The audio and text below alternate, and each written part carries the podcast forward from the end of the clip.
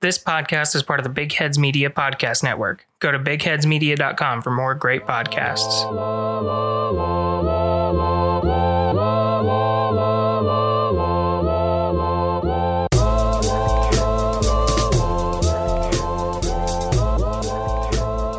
Welcome, everybody, to the Skeptical Skeptics Podcast. I'm RJ Metzger, And I'm Rachel Metzger. and this is episode 60, which means it's special time. Woo! And as you know from your podcast player, it is the special special, volume one. and the reason why we're doing this is because, um, well, a couple of reasons. One, it's been a long time since we started, right? Like two years ago. Um, we started a little over two years ago, uh, which is weird. But also, we had a hiatus in there.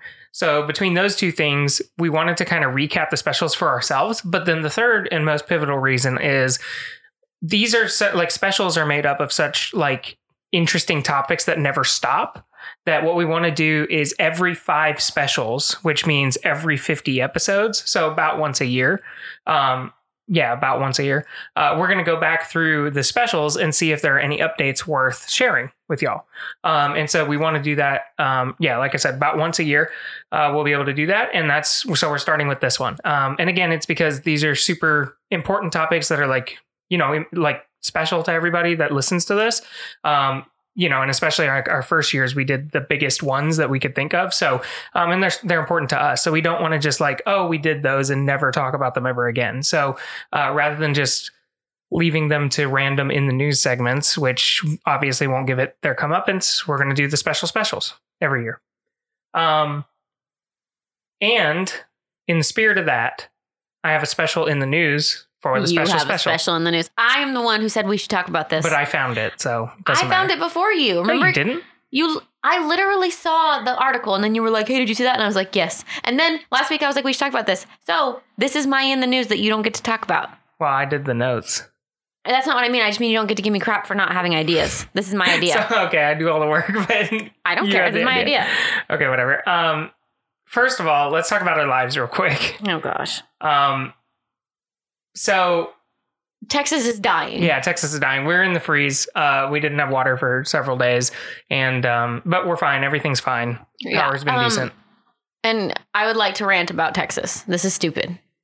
We get freezes at least once a year. How are we not prepared? How is it that like this happened and everyone's like dying? Let's. There it wasn't a political. blizzard. This is ridiculous. I'm annoyed. Yeah. Well, and we used to Do live better, in the, Texas. We used to live in the snow. Um, so this was Yeah, where it was just like it's cold and unpleasant. Yeah, yeah. So this has been fr- slightly frustrating, and our house as well is not made in a way conducive for freezes. Because Um, we live in Texas and they don't want to put the money towards that. yeah, like we had a we had a freeze. I um, it had to have been below the uh, well house itself, and it was like far enough down where I had no way to get to the pipes to heat them. So I had to like throw a lamp out there with an incandescent bulb, and it took like four days to thaw. So um, anyway. We're Let's leave that. now. We're fine. Everything's fine. Um, also, there's people we hope who you are. Yeah, there's people who've had it a lot worse than us. That's so we hope really you're where I wanted to go staying warm and safe and all that. Exactly. Um, I was actually talking to one of my friends today, and they were like, "Wow, you have so much like that. You're prepared to deal with this type of stuff." And I was like, "I'm not actually prepared. I just like to camp. So like, I have this stuff, but I'm not really ready like for this type. We will be next time though. We Yeah, no, I was talking to him about how like we literally like the night before the storm, we were like, "Hey, there's like a huge storm coming." We were like, "Oh, cool," and then we went to sleep. yeah. Like we, we, happened. were not. We happened to just get groceries. yeah, And because we were sick the previous week, we had like a lot of canned like soup because we weren't feeling good. So it worked out. But yeah, no, it we're was gonna more of like luck than yeah. Also, like else. when you move is like or like right after a move is the worst time to have an emergency. because you purge. yeah, you purge stuff and you don't have like like we used to have big box of MREs that we donated during the hurricanes, uh, and like we had like a bunch of stuff and then we never replaced it because we were moving. So we learned our lesson, and now we have 300 gallons of water sitting in our garage. Yep. So Anyways, yeah, so we're good. Um, so that's our lives. Do we have any other updates? no, our no. I'm starting a nonprofit soon, so that'll be fun. So I'm sure I'll share it with the group. Um, but wish me luck on that because that's a fun process. Um, yeah, that's about it. Okay, so in the news, uh, what we have to talk about is Dyatlov Pass. So the reason why we wanted to bring this up and why we thought it was special is because that was our first ever episode. Do not listen to that episode. it is so bad and cringeworthy. Um, rough. yeah, like it it is nails on a chalkboard to us. Uh, I mean, I guess if you want to make fun of us, go for it. Like I haven't deleted it, which I Wait, hold on. I just need to tell a little story first. My sister told me that one of her like a lady she was talking to was like, "Oh, I like I'm super into skinwalkers and stuff." And my sister was like, "Oh, you should listen to my sister's podcast." And I was like, "No, no, not that episode. Yeah, that, like, like, yeah, like, no, yeah. listen to literally anything else. But if you're into skinwalkers, go listen to some other podcast that was already well established when they talked about skinwalkers. Yeah, I I have a friend. Uh, her name's Jess. Hey Jess, if you're listening to this, she was like, I want to check out your podcast. And I was like, Well, listen recent backwards because for two reasons. One, those episodes are god awful, like I hate them. But also, we didn't used to bleep out our curse words. So, and Jess has kids. Um, so now we bleep out our curse words. I guess I missed one. You said I told you. Yeah, yeah. Oops. Uh, I'm not perfect. I never claimed to be perfect, but I try. and of course it was me. You couldn't have unbleep. You couldn't have not bleeped yourself. It was me. Well, I cursed a lot in the first episode, so I had to catch up somehow. All right. Well, anyway, so back to the news. Dyatlov Pass. Oh, by the way, if this is one of your first episodes, sorry, real quick. Uh, specials go on longer than normal, so we're going to be more long-winded than we normally are. If if that's not your style, which is totally fine, um, just check out the other episodes and you'll check them. Like you can see them by length. Normally we run about an hour. Specials normally run about two hours, um, unless we split them into two episodes, which has happened. So, um, so yeah, just if it's your first listen, which that has happened where we had listeners the first time was a special, the bar was set too high. Like that's not that's not what Yeah. we normally do, or too low if you don't have an attention span for it. So just giving you a heads up if it's your first listen and you don't want a long listen, just pick another random episode that isn't on the tens because that's when we do our specials. Anyway, back to it. And again, for an in the news, this will be a little long winded. Dyatlov Pass, um, they believe that they actually found the cause for what happened in the Live Pass incident. Um, again, if you don't know what happened, check out any other media about the Dyatlov Pass except for our first episode um, for the story because it was so bad. Um, I actually highly recommend. Uh, uh, Expedition Unknown. He did. Oh, yeah, he did. One, he's great. I love Josh Gates because it, it blends, you know, what we like to talk about, but it's also travel. Like he does a travel show, and he's just a giant teddy Fun bear fact: of a Josh man. Gates is on like my list of if I ever met like a famous person to leave you for. It would be I'd leave Josh you for Josh Gates. Yeah, He's but he- amazing. He's such a classy, like classy man. He would I never. just love him. would, yeah, I'd leave you for him. So I- that's fine. Respect. I get it. Um, that's just not true. He's too big. yeah. Um. Well, that derailed me. Now I'm thinking about Josh Gates and my future with him. All right, it'd be good. You guys go on adventures together. Yeah, I would leave it for him. I know. he You would. you would would- live in a truck with me. He 100 percent would. Ah, all right, Josh, if you're listening to this, Pretty sure Josh is married and has kids. he does and is. But you know, if you ever find yourself bored, uh, I I'm here for you. or looking to swing the other way. yeah, well, that would be a prerequisite. I mean, we could be uh, what's it called, platonic friends. That's fine too. I feel like the words platonic and friends. It's like an, it's like what's it called where you say two words that mean the same thing. Redundant. Yeah, platonic and friends mean the same thing. Well, no, because you can have friends with benefits, which is yeah, the which is where you opposite. add benefits. Like, like no one assumes. People when I, say hold on, platonic no, no, friends. But, but hold on. If I walked up to you and said, "Hey, you want to be friends?" You wouldn't just in your brain go Sexual benefits. friends. no, you'd be like platonic friends. yeah, but it's a phrase. I'm not the one that made it up. That doesn't mean you need to say it. There's lots of phrases that people didn't make up that they shouldn't okay, say. whatever. Anyway. Irregardless, Oh, jeez. let's move on. yeah, you're proving my point. I, I don't say that, by the way. I for, know. for the record. No, for them. Oh yeah. Especially if Yes, this is your does. first. Do not. I was a writing major. No. so was Ted Mosby. Ted, do not. No, he wasn't. I know I made that up. What the hell? anyway, um, back to the matter at hand. Live Pass. So, um, there. This is actually our fir- uh, first for the show. Uh, I'm referencing a peer-reviewed study instead of anything else. Have we ever done that? no, no, no. That's what I'm saying. It's a first. Wow. Why would it be a first for the show? No, but I was it? thinking it's crazy that we've talked about all this stuff that's supposed to be like we have talked about a study, but it was not peer reviewed. it was the Bigfoot genetics. It was not peer reviewed at all. Yeah. Um, Not surprising. Well, actually, I think it was peer reviewed, but it was completely uh, crapped all over. Yeah, but, um, right. And by peers, I mean, I don't know. Anyway, it was bad. No, this one's true. So uh, the citation is Gaume J Puzrin AM. All right. I think they're Russian. I don't know. Mechanisms of slab avalanche release and impact in the Dyatlov Pass incident in 1959. Common Earth Environ 2 10 2021, which can be found at uh, nature.com and read in full. Um, it's also, you know, got a doi.org, which you can find, but just Google it and you can find it. So I'm going to read the abstract essentially verbatim because it's actually a really good um, synopsis of the whole incident, uh, as well as what they're looking at. So, the Dyatlov Pass incident is an intriguing, unsolved mystery from the last century.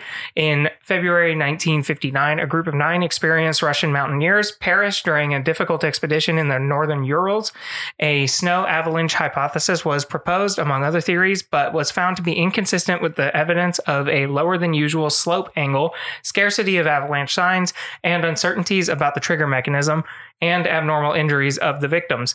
The challenge of explaining these observations has led us to a physical mechanism for a slab avalanche caused by progressive wind-blown snow accumulation on the slope above the hiker's tent. Here we show how a combination of irre- irregular topography a cut made in the slope to install the tent, and the subsequent deposition of snow induced by strong catabatic or katabatic, I guess, winds contributed um, after a suitable time to the slab release, which caused severe non fatal injuries in agreement with the autopsy results. So, to kind of wrap all that up, plus what we already know about the case, um, essentially, one of the main things about avalanche not being the main cause of death was that the people weren't so injured that you would think avalanche yeah. immediately. So, um, obviously, one of the most compelling or one of the weirder wordings of the case was that the Russian government called it a quote compelling natural force, which people always have kind of latched onto as this is weird. Yeah. Um,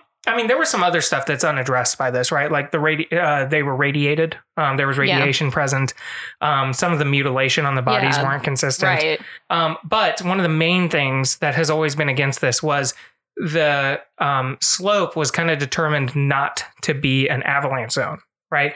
And there also weren't like traditional avalanche sign, right? Yeah. Um, but essentially, uh, and I will save you from a lot of the dullness, but feel free to check it out. Um, what they said was the way that they installed their tent, and you can kind of see a diagram of this, is they cut it into the mountainside. Um, well, the snow, right? All the snow embankments in the mountainside so that they would have wind shelter. Yeah. Right. But the way that they cut it um, and then the way the winds were blowing that night, it would have released a small avalanche and actually at the very minimal index of what would be considered an avalanche. So like an avalanche is like something like 30 degrees or whatever, and they were like at 28 degrees yeah. um, of slope. Uh-huh. So like it could have happened. And what they pretty much determined was the avalanche hit the tent, which gave them some of the low grade injuries, but weren't fatal. But then they were so scared of a subsequent avalanche, that's why they ran from the tent with none of their equipment um, which right. then killed them from hypothermia.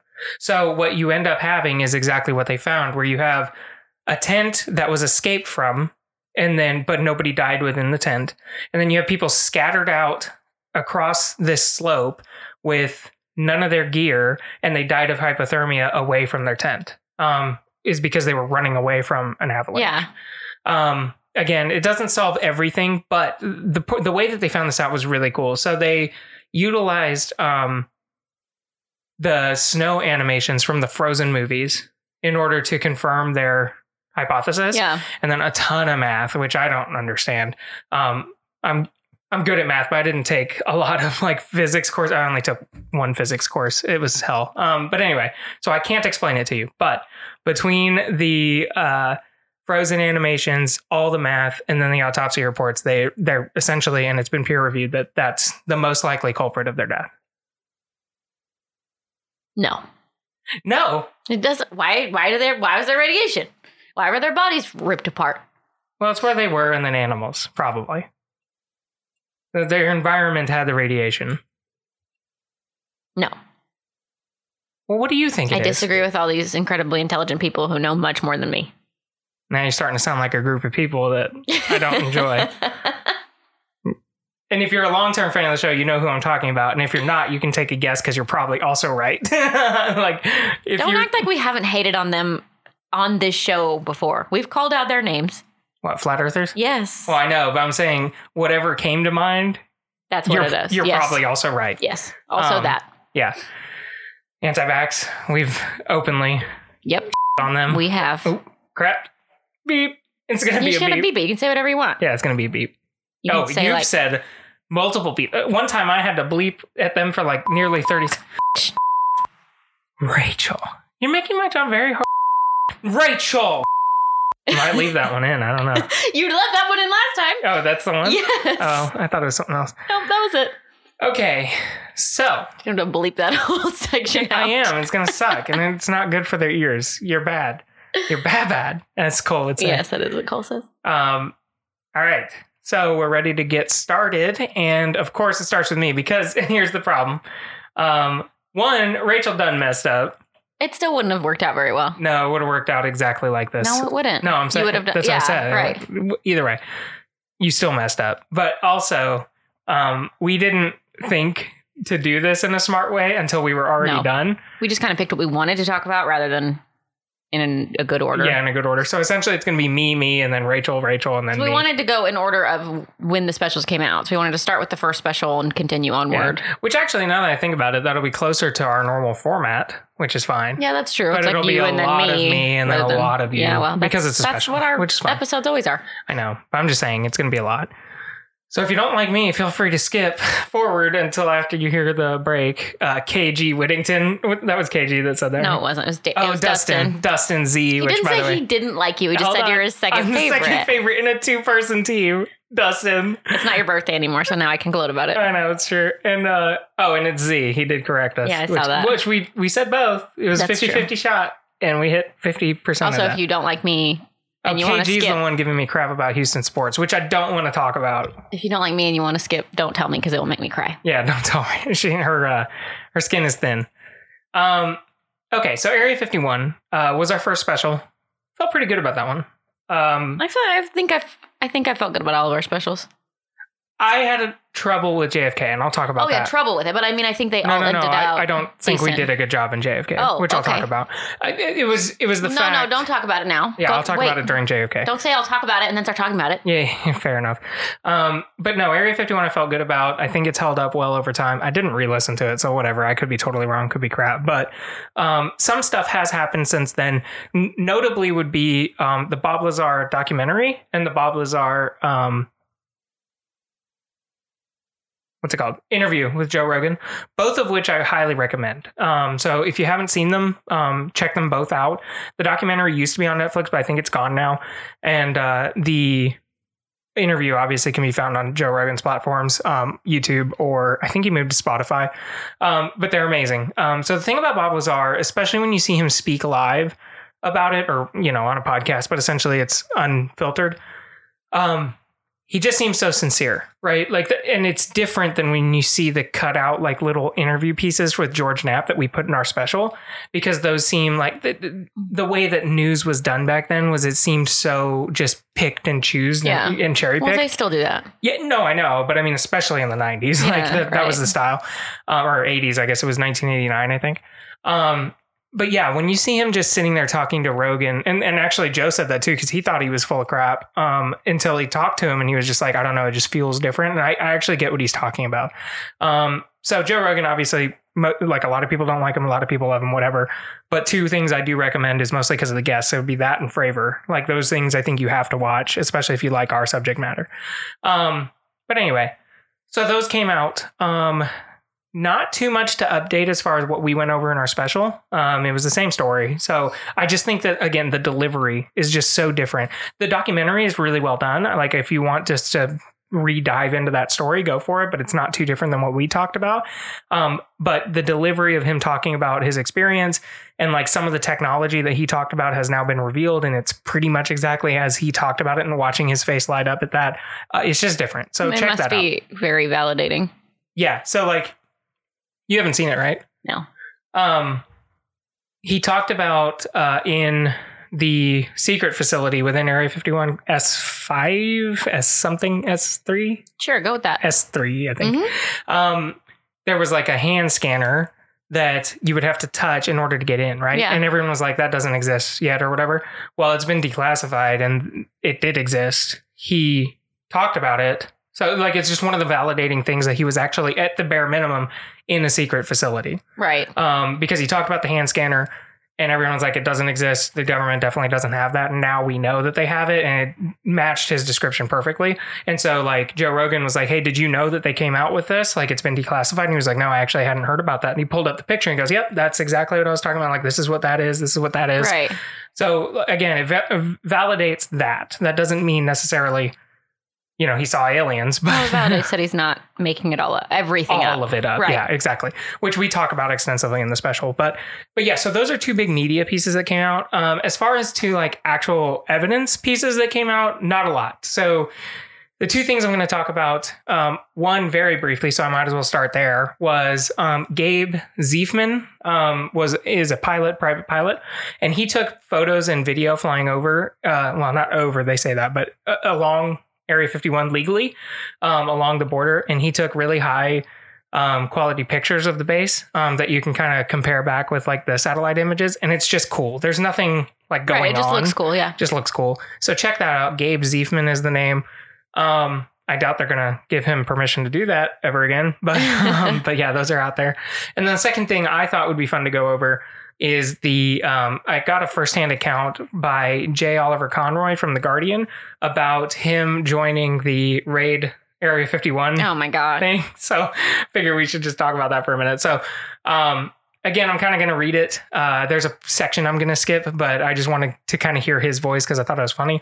So, in the middle of the Nevadan desert, outside of a secretive U.S. military airstrip, I found the world's strangest social media convention. Dozens of young, good looking, often costumed people were running around filming each other with semi professional video rigs. They were YouTube and Instagram stars, or more often, inspire- aspiring stars, here to storm Area 51, air quotes for the benefit of their followers and free the aliens held captives within, um, or at least film themselves talking about it. Uh, joining them was a ragged army of hundreds of stoners, UFO buffs, punk bands, rubberneckers, European tourists, people with way too much time on their hands, and meme lords in Pepe the Frog costumes. Oh, all, all here because of the internet, the ironic and earnest alike for a party at the end of the earth. Three months earlier, on June 20th, uh, 2019, podcaster Joe Rogan released an interview with Bob Lazar. Fun fact um, so, whenever the storming was happening, um, or no, sorry, not when the storming was happening, when uh, Joe Rogan released this, uh, I was actually in the Denver airport when I was listening to yeah. it because I was flying back and forth a lot from Denver to here for work. Um, and so I was actually in the Denver airport, the Mecca of all evil, and uh, watching the documentary and then following it up with the, uh, or no, I did it the opposite. I, I listened and watched the podcast and then watched the documentary while waiting for my flight because it got delayed due to bad weather. Um, yeah.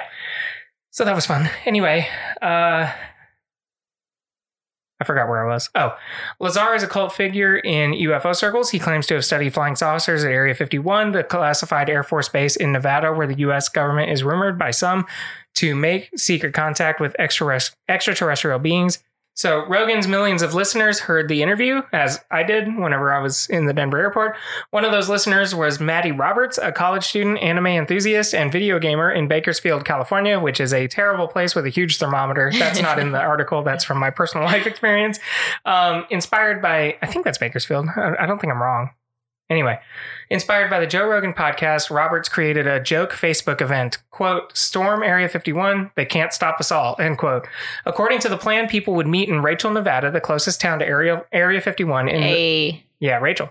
In the early morning, well, Rachel's not a great place. You shouldn't really be happy about that. I don't care. I like things being named after me. Even a crap. Do you it's know how many? better than nothing. Okay, it's going to be later. in- How many people live there? Take a guess. I, enough people for it to be a town. Take a guess. I'm not going to guess. We've already talked about guessing numbers. Guess. No. Take a guess. No. One guess. Hey, you know what's interesting? You were born in a state with Rachel, and I was born in the city Richardson. And your name is Richard. I'm also a son of Richard. I know. I'm Richardson. Isn't that crazy? It's weird. Not really. Rachel's like three hours away from where I was born. Still. Uh, anyway, closest Rachel is the closest town to Area 51 and also my wife. In the early morning of 20 September, then storm swarmed the bases and see for themselves that the government was hiding aliens. Things snowballed. Within hours, the page had thousands of RSV, RSVPs. What did And they we- expect? Yeah, and within days, it had more than a million. The Air Force warned that things would end badly for anyone attempting a raid. The uh, FBI paid a hapless, uh, paid the hapless Matty Roberts a house call, and he came up with a brilliant pivot. Why not channel this momentum into a Burning Man style music festival in the desert? He joined forces with Connie West, the operator of Rachel's Soul Inn and restaurant, to plan what they called I Alien thought, Stock. I thought you said Kanye West. no, Connie West. I was like, who? No, Kanye's not into this. Um, He would be. what was I going to talk about? There was a oh, but if you didn't see it during the time, uh, Google the Air Force's like PowerPoint presentation about Oh. this. Um, there was I don't know if it's legit, but there was a uh, meme going around where this dude who's in the Air Force had to like was sitting in a presentation and was like.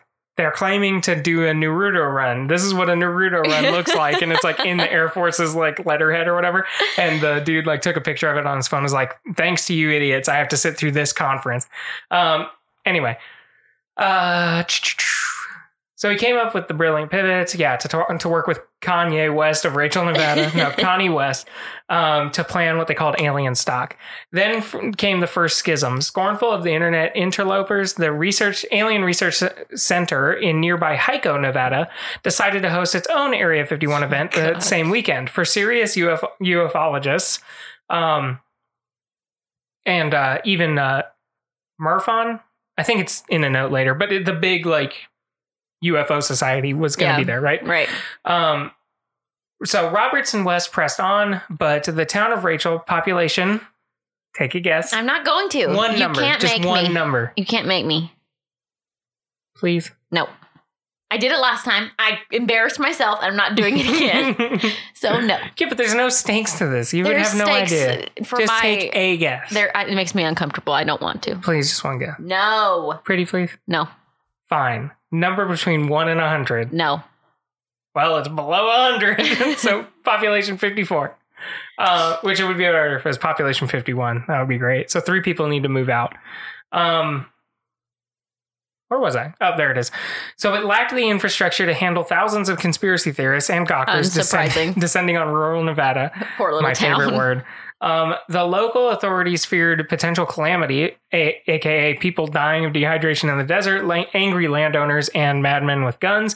So on the 10th of September, nine days before the event, Matty Roberts backed out. He wanted no involvement in a Fyre Fest 2.0, he told the media. he accused West of being uh, insufficiently prepared for the coming flood, and Budweiser offered to sponsor a free alternative Alienstock in a in a safe and clean venue in downtown Las Vegas. And Roberts urged people to go there instead. West uh, refused to cancel the concert in the desert, and she'd already sunk thousands of dollars of her own money into the event. So she told reporters as she, or she told reporters as she held back tears, Alienstock would happen. She said, whether people liked it or not. Now there were three rival events all happening on the same weekend: the one in Las Vegas, another in Rachel, and the third in Hiko. And no one had any idea of how many people were coming to any of those events. Um, so the author says, I came equipped with a duffel bag of Hawaiian shirts and a case of vape car- cartridges, which I thought I could use as uh, currency as the um, in the event of civilizational collapse in the desert.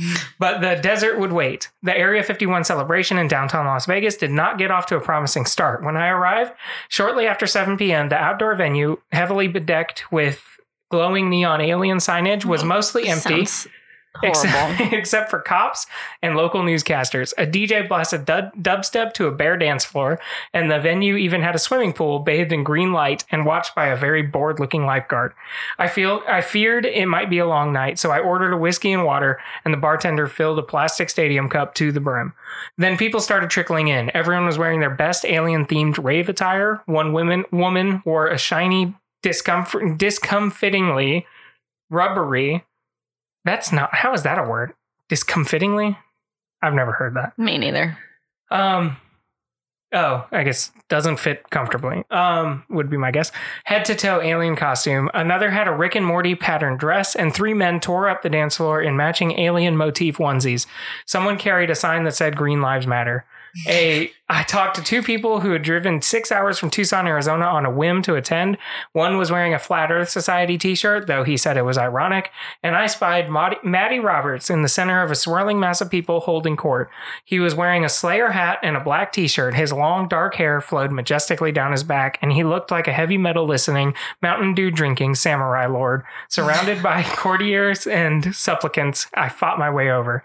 He was in high spirits. Quote, I'm absolutely amazed at how things turned out, and it's incredible. End quote. He told me as he signed autographs. I opened my mouth to ask a follow up question, but he was swallowed up again by the crowd. By around 9 p.m., there were a couple hundred people jerking spasmodically to dubstep. A woman who introduced herself as Cheryl, Cheryl, he said, uh, was she was happily are happy to be at the rave, but disappointed she couldn't make the event in the desert. This is the first time since, uh, quote, this is the first time since Roswell that people like us are all coming together, she said. Even if nothing happens, we tried. The DJ interrupted his set to thank Matty Roberts and give, quote, a special sh- shout out to Bob Lazar, and the crowd cheered. A warm wind was whipping through the arena, and as the wind buffeted us and the rave lights flickered overhead, you can almost believe a UFO was really about to descend. The next morning, uh, I got in my rental car and headed north.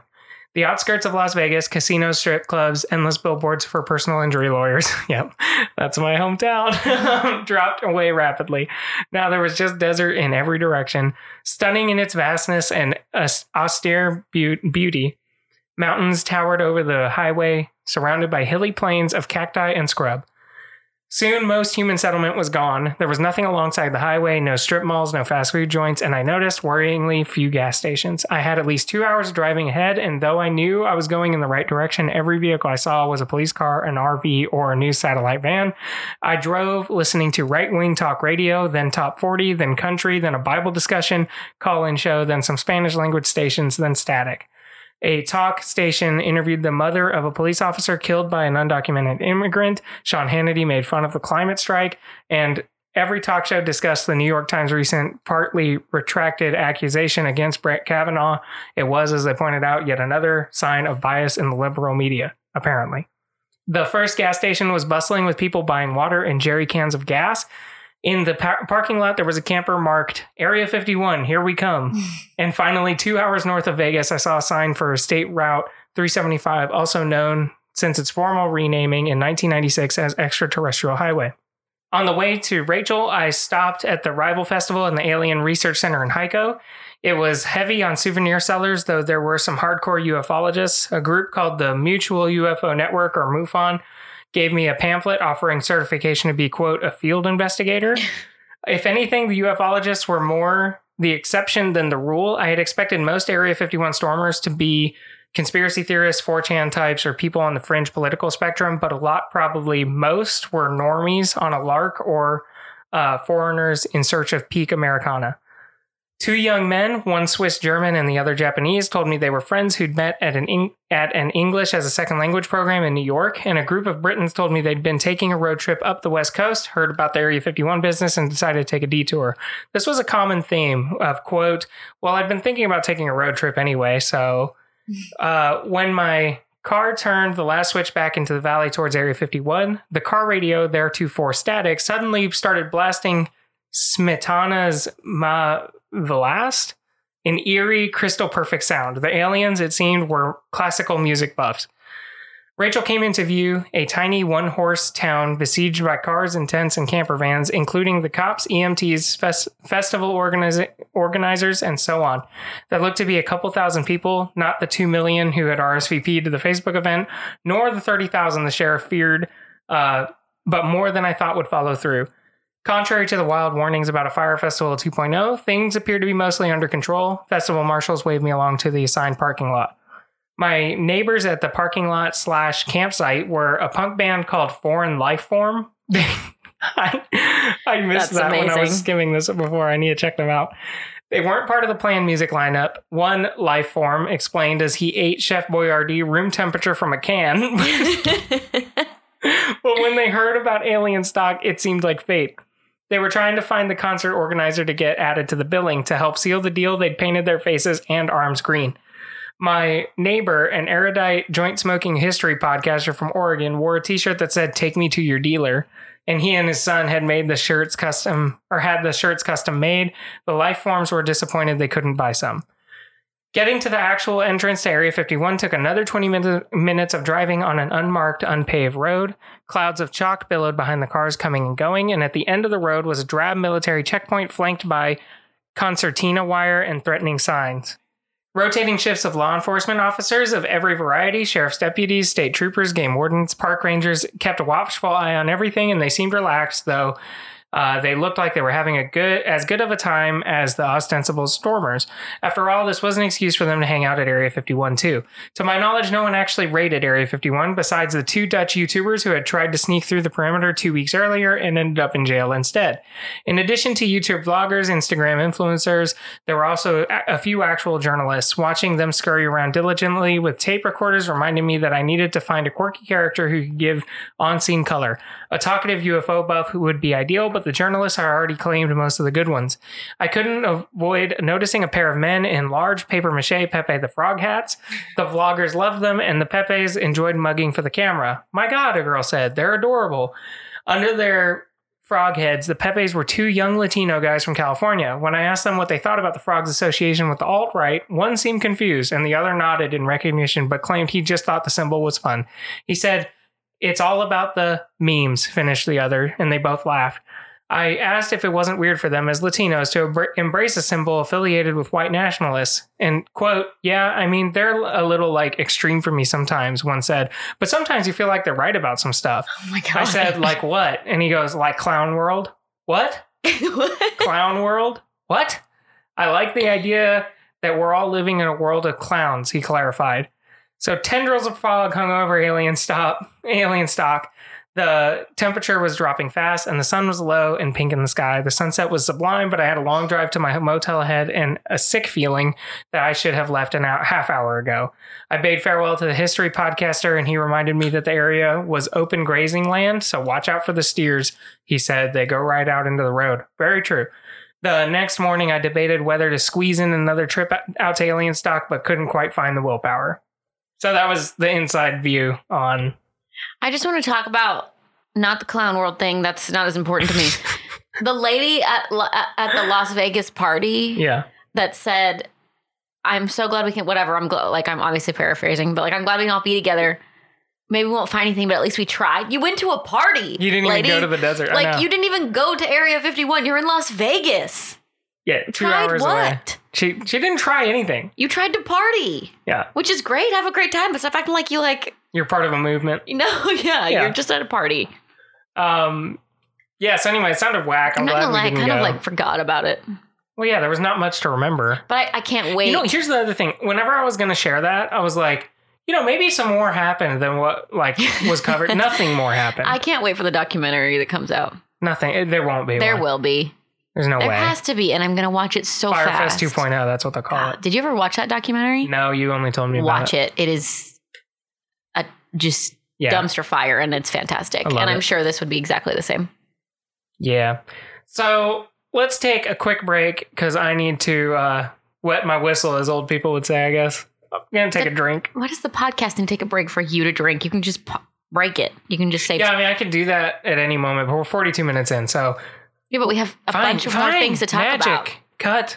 All right, back to it. So, with the magic of editing, as Rachel said, we didn't take a break. We're right back. I Yep. didn't need to wet my whistle. I'm immortal. He's glaring at me, and I don't know why. Oh, either. Anyway, so this first one is oh, first let's talk about the struggles of JFK.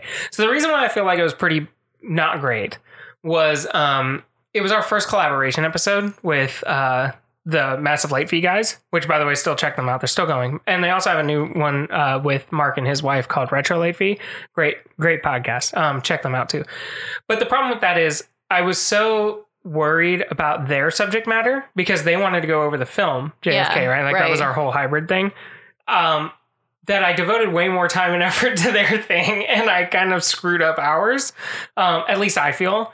Um, a lot of people like that episode, but I honestly don't know why. I feel like it didn't do a very good job. Um, the research wasn't great, um, etc. So don't check it out. Just listen to this.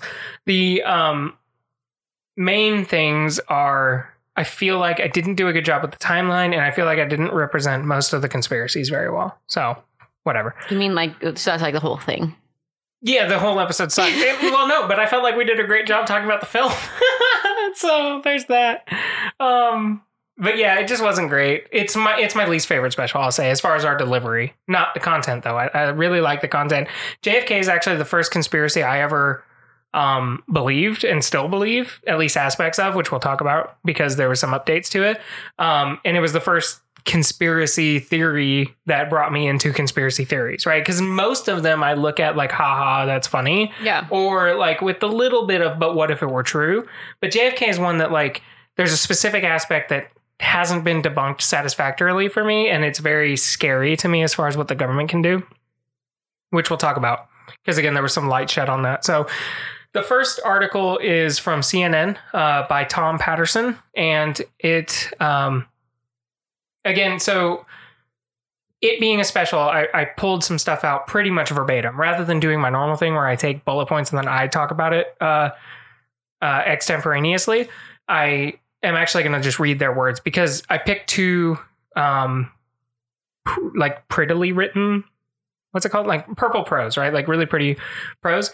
Um, the first one i cut down pretty severely but the second one i'm, I'm going to read pretty much word for word because it's uh, the most groundbreaking piece since we've talked about jfk but um, anyway so if it sounds like i'm reading it's because i'm reading. I apologize but i think the con- content is better that way uh, for a special. So it says, uh, at one time or another, doubters of the lone gunman theory have accused 42 groups, 82 assassins, and 214 people of being involved in the assassination, said author Vincent Bugliosi, which Tom Patterson again is quoting. He says, um, back to the article. So, when reporters, producers, or amateur historians want to check out the latest JFK conspiracy theory, they call Dave Perry. Quote, people think I'm an anti conspiracy guy. Uh, end quote. Perry, sees, Perry said at his Dallas area home. But there's one conspiracy theory that he's not ruling out, and we'll get to that in a minute.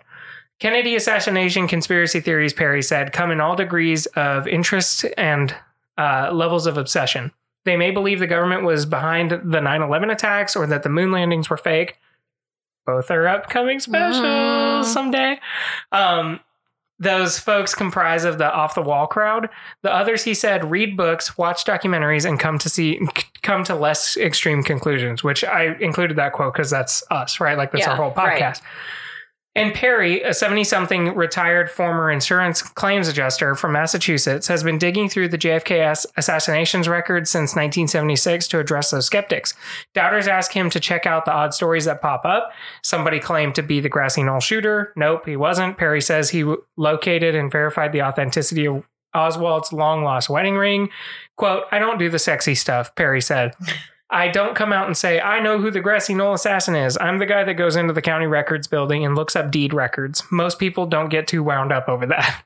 Perry, Perry shared five conspiracy theories he believes rank among the most popular. So, um, the reason why I chose this article is because I think it does a better job of summing up the conspiracy theories than I did in the original episode.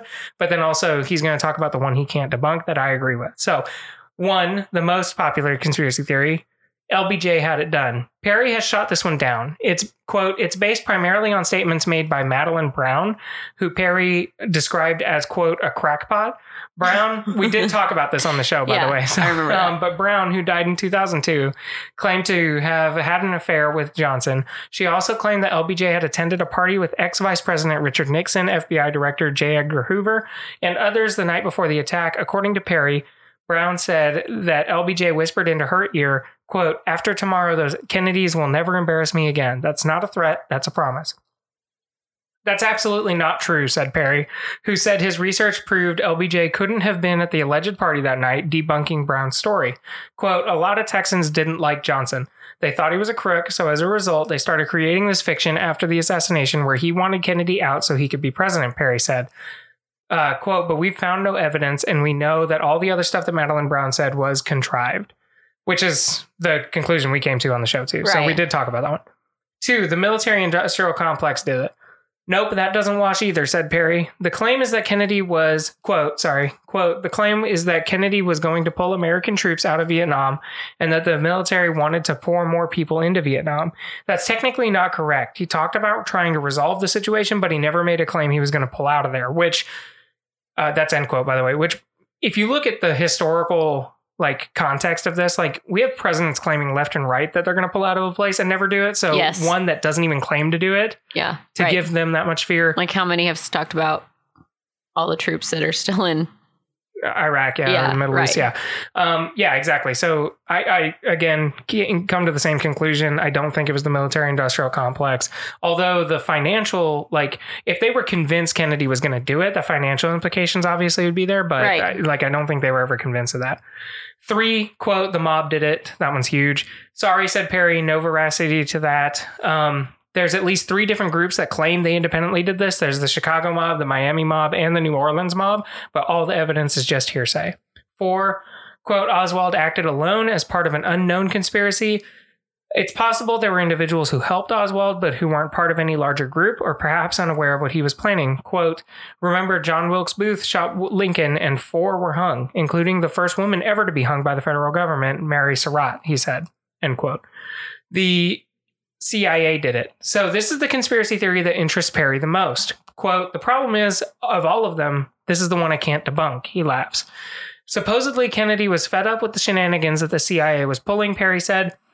Uh, quote, he found out that the CIA was trying to kill Castro, Fidel Castro, which is a fact. So the argument is that the CIA felt Kennedy was going to disband them. And as a result of that, they were the ones who were who ordered the killing of Kennedy, end quote. So this article doesn't go into depth in that, and I think we talked about it in the special. But this is why this one's the most compelling. So there is a crackpot documentary. It was the first ever um, conspiracy theory documentary I ever watched, and it's called uh, "George Bush Killed Kennedy" or something like that. I, I tried to get you to watch it, yes, you and you I thought it was crazy. this. There's a good points in, in that crackpot It was documentary. nuts. It's wild, but there are good points, and there are points that are backed up by fact. So if you want to w- watch what uh old seventeen year old or yeah seventeen year old RJ was watching on a Saturday afternoon when he probably should have been doing something better with his time, it was that. Um, I'm not saying I'm behind it 100%, but it did start me down the rabbit hole, which eventually culminated this podcast. So thank you, Crackpot Documentary. um, anyway, so Perry points out that a former head of CIA, Allen Dulles, was a member of the Warren Commission, the special Johnson appointed panel tasked with the official investigation of the assassination. There are a lot of troublesome issues with the Warren Commission, which we talked about in the in the special. The commission determined that Oswald acted alone, despite a lot of evidence to the contrary. Oswald was supporter was a supporter of Soviet-backed Cuba. Quote, we know Oswald was in the Russian embassy in Mexico City, Perry said. We even know who he talked to, but we don't know what was said. Then a few weeks later, he shoots Kennedy. Quote, it may have been something that they that they overheard involving him and the Russians, or maybe the CIA had Oswald on the payroll. He may have been a double agent. It's not poss- Is it possible that Russians ordered Oswald to do it? Not likely, said Perry. The Russians would never have ordered Oswald to kill Kennedy because of his well known links to Russia and his pro Cuban sympathies, which again was Soviet backed. Russia's leaders knew they would have been the first suspects if they'd engineered an assassination through Oswald. It would have been an act of war which could have triggered a nuclear attack. Quote, We need to know what happened in Mexico City, Perry said. Perry thought the answer might have been revealed in 2017 when the Trump administration made a number of previously classified documents, CIA documents, related to the assassination that had been held by the U.S. National Archives. Perry said he was disappointed in those documents, which were released as part, as, the, as part of the 1992 Kennedy Assassination Records Collection Act. Quote, they didn't release any of the good stuff, Perry said on Tuesday. Do they ever? no, the documents, and we get into that, so that's the third part of this.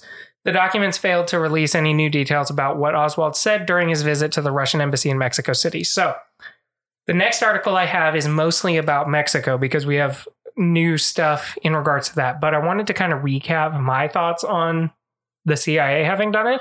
Um, so, just to kind of, like I said, high level recap of what's going on. Oswald had ties to the FBI, and then Mhm. he had ties to the military because he was in the military. Right. And then he had these forced ties to Cuba and Russia. Yes. Right. So obviously, and this is what Perry's talking about, it would be stupid for Russia to order an assassination through Oswald because of the known ties, Yeah. right? So what would if let's just live in a world where the CIA did it? Who would they choose but someone to be a patsy, which is what everyone of calls course. him, Yeah. who has clear ties to that, right? Well, and to Russia. yeah. Because then it would immediately take the focus off the government. Because they could easily look at him and say, well, why would he be? It, wouldn't have been them. He has no Right. tie to them, To right? the, specifically CIA as well, right? Um, it's the same as Well, like if like just- a random person murders someone compared to like a family member or someone Right. they're really close to. It's much harder to But tie down that. here's the thing, and this is why I think there is veracity to it. So, so the next article kind of shuts down the Mexico angle, but I wanted to go over it because it's important. But the reason why I don't think it should shut it down entirely is why is this random nobody tied to embassies and like Right. big government agencies? I feel like he was that is so weird. he was someone that they looked at and said, he's nobody. So we can but we can leverage it. Yeah. I mean, but and and again, it could be that he was so far bought into the communist stuff that yeah, he did right. it. Sure. Occam's razor, right? It's the simplest thing. But I don't know, man. It's just um it is weird. And then the way the CIA handled everything was just very sketchy, right? Um anyway, so here's the next part. So this is by Gonzalo Soltero um, in the conversation, and it's been widely quoted in a lot of different places. So it says uh, Kennedy was not killed by a gas powered trigger by a gas powered device triggered by aliens or by actor Woody Harrelson's dad. These are some of the weirder um, conspiracy theories um, that have come out. Um, but several JFK assassination experts, like the former New York Times investigative reporter Philip Shenon, uh, see Mexico as the best place to find answers regarding a possible conspiracy and who is behind it. Just a month before Kennedy's killing, Oswald took a bus from Texas to Mexico City. He arrived Friday morning, September 27th, 1963, and left very early on, on Wednesday, October 2nd, according to American and Mexican intelligence. Was Oswald kind of a rogue James Bond who went south of the border to consort with communists, Cuban revolutionaries, and spies, or was he just a deranged killer? Mexico was a Cold War hotspot in the mid 20th century, a haven for Soviet exiles, American left- leftists fleeing the anti communist persecution of McCarthyism, and sympathizers with Cuba's Castro regime. Every communist and, dem- and democratic country had an embassy in Mexico City, and the only place in the Western Hemisphere where these enemies coexisted more or less openly. According to witnesses from the Cuban and Soviet diplomatic missions, Oswald visited their embassies repeatedly on Friday and Saturday. He was desperately seeking visas to those countries, which Americans were then prohibited from visiting. Uh, we talked about this in the special. hmm Told such documents uh, would take months to process, Oswald got in a heated argument with the Cuban consul, Emilio. Ooh, that's a tough one. As QA? Ugh, tr- I tried. Oswald also forced a KGB volleyball match on Saturday morning to be ca- canceled, which I love that the KGB is having volleyball matches when he brandished a weapon at the Soviet consulate before bursting into tears and leaving. Right. Oh wow. Okay. First of all, let's go back to the KGB volleyball match. right? Like, Think about how pissed they were. oh, Do you want to? You want to ruin their volleyball you do match? not ruin Russian no. volleyball match. Um, yeah, That was a terrible I love, I love. Excuse me, it wasn't good. that's a top twenty accent for me. that your accents aren't great. it was at the bottom of the list. Right, because it's not that good. No, that's true. It's not good. My dad's is pretty good. Mine's not that great. You know what? Hold on. I need a break to. Oh my god. I don't feel better, but I'm ready to continue. um, so, I'm just kidding. Um, those events were well documented by the CIA, which in the 1960s had ramped up its Mexico. I can do a better accent. No, good. Can I'm not we, going to, but I Can can. we keep going, please? Its Mexico operations to monitor communist activity, even hiring 200 Mexican agents to help. The Mexican Secret Service, whose 1960s era files Mexico at. Whose 1960, 1960s era files uh, Mexico has recently begun to declassify also tracked Oswald on September 27th and September 28th, 1963. Oswald's, Oswald's whereabout, whereabouts for the next three and a half days, however, remain unknown. A main conspiracy about Oswald's undocumented time in Mexico City puts him in contact with dangerous Mexicans on the left side of the Cold War.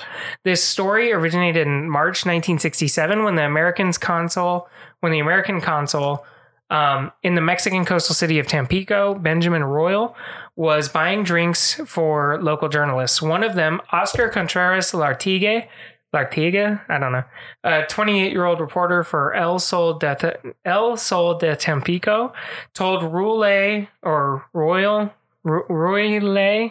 I'm gonna roll with Royle, but that's harder to say. Just letting you guys know, RJ took Spanish in college. No, it was my still only- this bad at Hold it. Hold on. So I had a 4.1 GPA until I took Spanish in college. And it is the only class, Spanish 1, 2, 3, and 4, because I had to take two full years, but four semesters of freaking Spanish, that single handedly dropped me to a 3.8. I'm very upset about It was this. it was really great to find something he was, was so bad at. horrible. I was so so, bad bad, at at. Spanish. Um,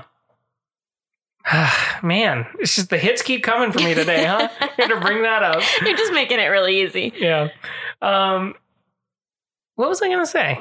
Oh yeah. You're in the middle of butchering a word. it was a man's name. So he told Relay that he'd met Oswald in 1963 when he was a law student at Mexico's National Autonomous University. Contreras said he'd been in a pro Castro. Oh, sorry. One of them, Oscar Contreras Lartigue, right? So he now like Uh-huh. refers to him as Contreras. I just wanted to point that out because Okay. it confused me when I first read it. Anyway, so Contreras said he'd been in a pro Castro campus group and that Oswald had begged his group for help getting a Cuban visa. According to Contreras, Oswald spent two days with these National Autonomous University students and then met up with them a few days later at the Cuban embassy. Evidently afraid for his life, Contreras wouldn't tell Roulet much more. He said he himself had traveled to Cuba, knew people in the Castro regime, and had blown up the statue of a former Mexican president on campus in Mexico City. Contreras feared persecution for his political activities. Contreras did say that this wasn't the first time he was sharing this story, though. After JFK was shot, Contreras told Relay he'd commented to his editor that he'd recently met Oswald. Contreras' account hinted at suspicious, previously unknown connections between Oswald and communist Cuba made shortly before JFK's assassination. So this has been kind of grabbed onto as like, okay, it's official. It wasn't the US government, it was a connection to Yeah. communist Cuba, right? Well, here's the problem with that. His story was, according to a memo letter, later sent from CIA headquarters, quote, the first solid investigative lead we have on Oswald's activities in Mexico. U.S. government officials needed to find out if Contreras was a trustworthy source. Three months after Roulet's happy hour, a CIA official from Mexico City went to Tampico to question Contreras. During the six hour interrogation, Contreras still refused to go into details, but he did say Oswald never mentioned assassination, only that he'd repeatedly said, repeatedly said, quote, he had to get to Cuba.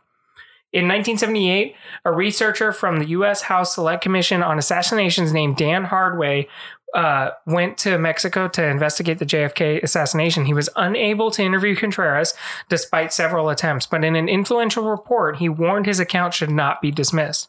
The New York Times reporter Shenon, um, who interviewed Oscar Contreras for a 2013 book on the JFK assassination, also found Contreras credible.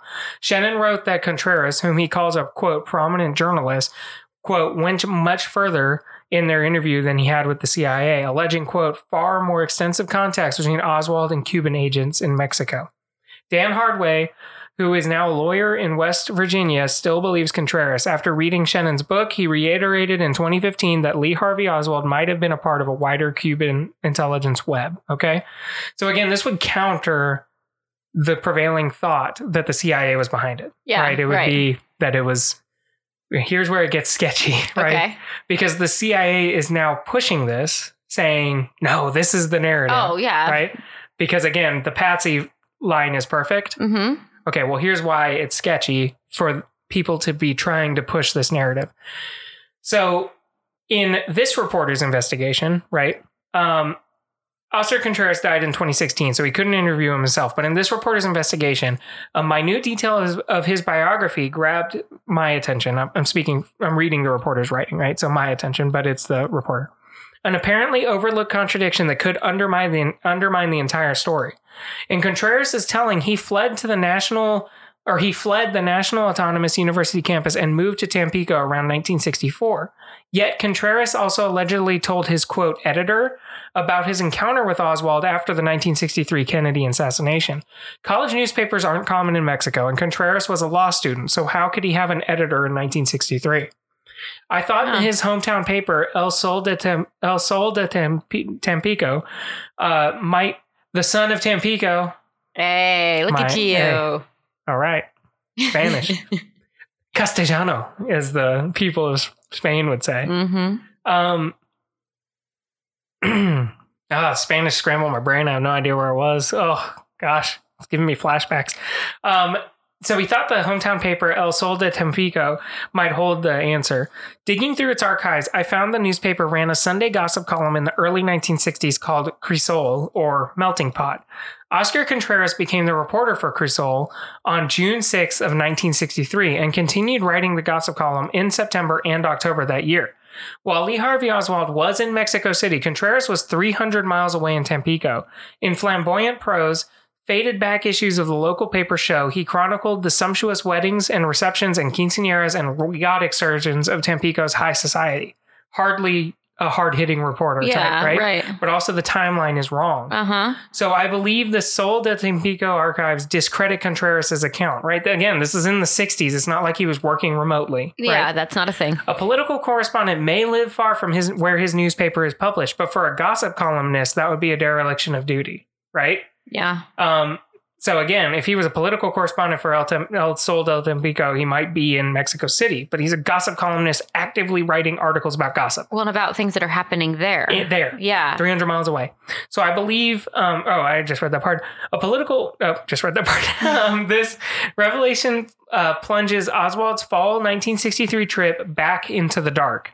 There are other conspiracy theories, including that Oswald had, quote, a Mexican mistress who took uh, him to a party of communists and spies. Uh, but it's more likely Mexico holds no hidden clues to JFK's ca- assassination. Conspiracy theories offer assurances of depth and closure, a promise that the biggest enigma of the 20th century is solvable. But from what we know of what Oswald did and didn't do in Mexico, he was a volatile, disorganized loner who couldn't even handle travel logistics. JFK's assassination is a cold case, and, and in Mexico, only exhausted leads remain. So again, they're grasping at these straws that, oh, he definitely was an agent of Cuba, Just right? basically anything that would that shines the light away from them. Away from them. Yeah. Which I'm not saying the CIA did it. I'm saying it is a sketchy pattern. The CIA is looking sketch, Right. looking sus. I mean, it's the same as if you murdered somebody and then, like, any time the other primary suspect had even an inkling, you were like, oh, we devoted all these resources to making sure that inkling was true, whenever it's clearly not true. Yeah. Right. So, anyway, um, here's another thing. It's the last part about JFK's uh, murder. It's about um, a lawsuit filed in December of 2003 that has now been picked back up uh, for seeking records to clarify the CIA's response to JFK's murder. So this is by Jefferson Morley on found on justsecurity.org. Um, anyway, so it says my lawsuit filed in December 2003 sought records to clarify the CIA's response to JFK's murder. After Kennedy was killed, the Dallas Police Department immediately picked up an ex-marine named Lee Harvey Oswald and claimed that he shot the president. Oswald denied the charge and was killed in police custody the next day, killed by Jack Ruby, a potential mob mob contact. That's how that came in. Um, a year later, a commission of Washington insiders concluded that Oswald acted alone and unaided. JFK's death was not politically motivated, it was proclaimed. As the biographer of two top CIA operations officers who were deeply knowledgeable about the events of 1963, I don't find the official story of a lone gunman to be credible.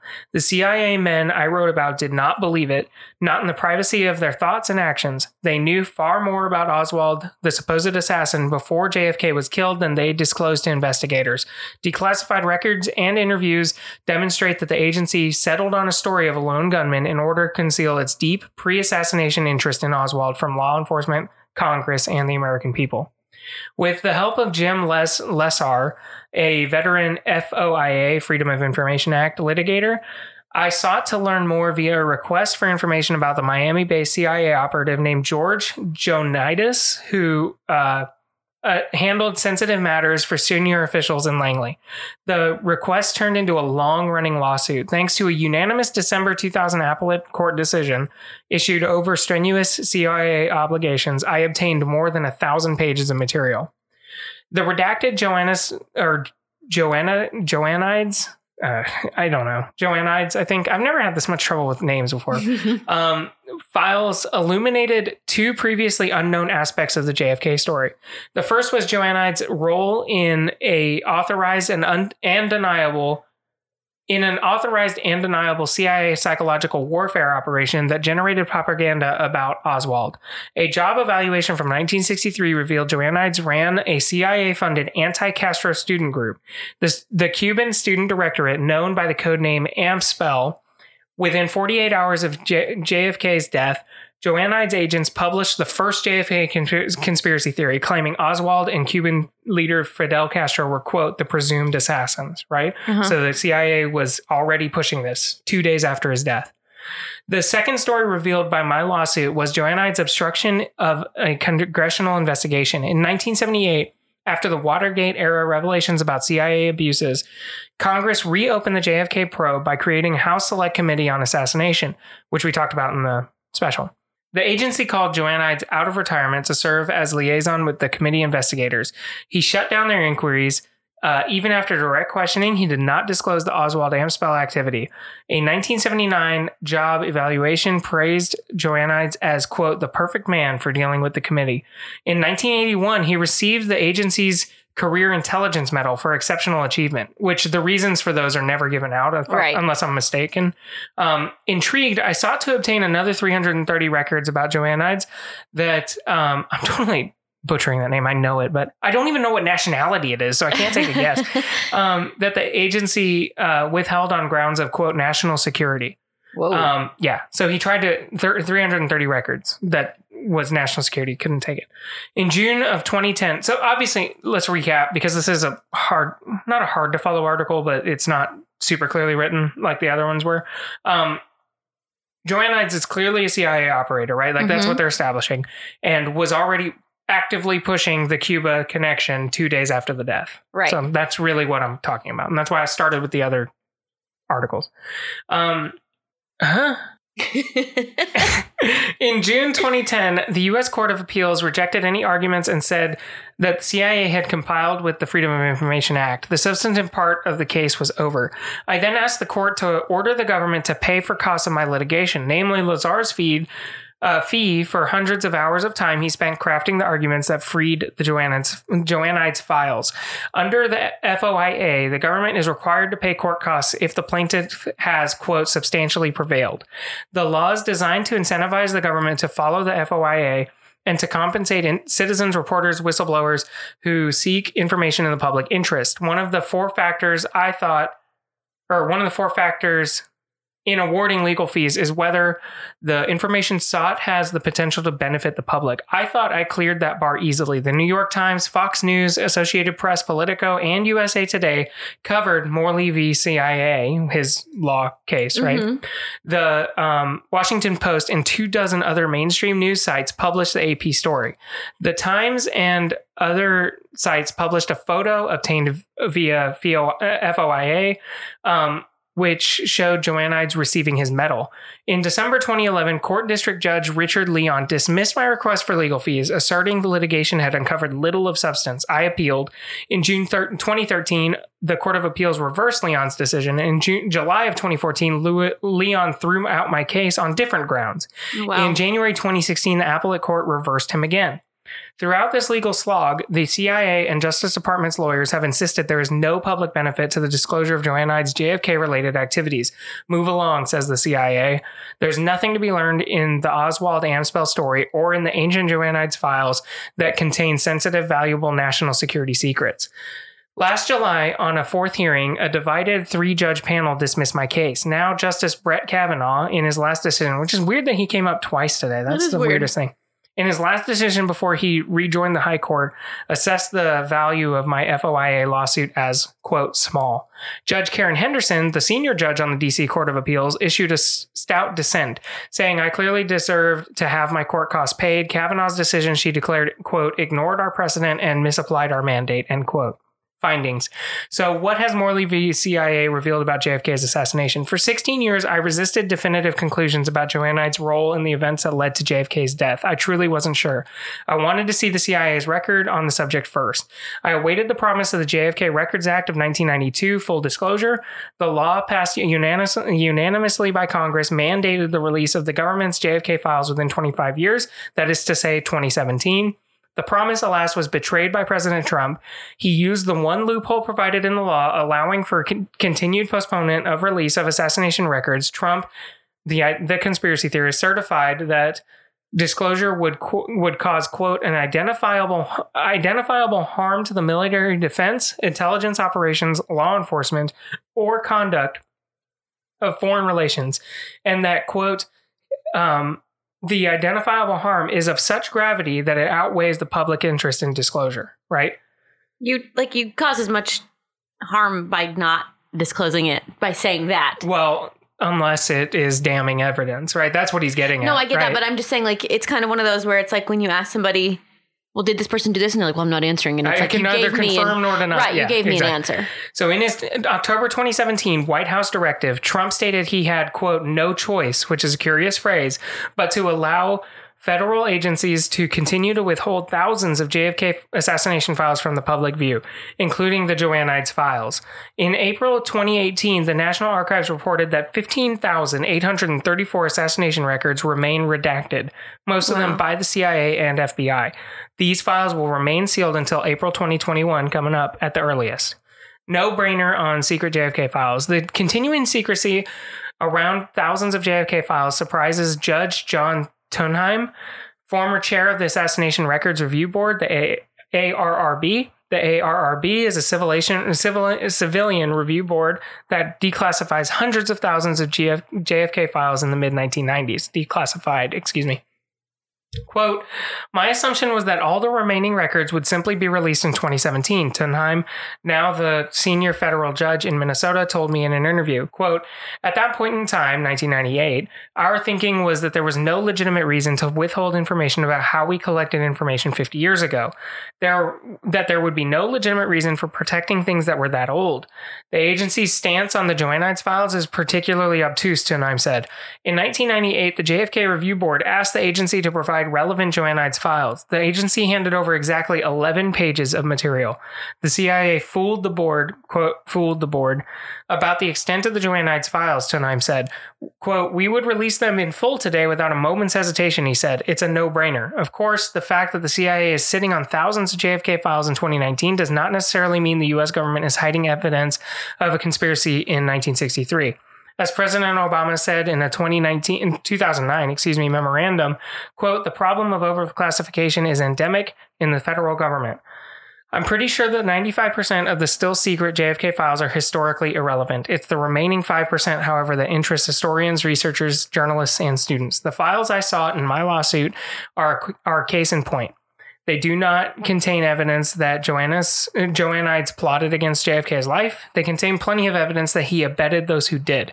After Kennedy was dead, he wasn't in Dallas when JFK was killed. He helped run the cover up in Miami and Langley afterwards, and he died in March of 1990. I did not take my to my case to the Supreme Court to vindicate any conspiracy conspiratorial interpretation of JFK's death. I pursued new information to fill out the fact pattern around the assassination with confidence that people can make up their own minds about what it shows.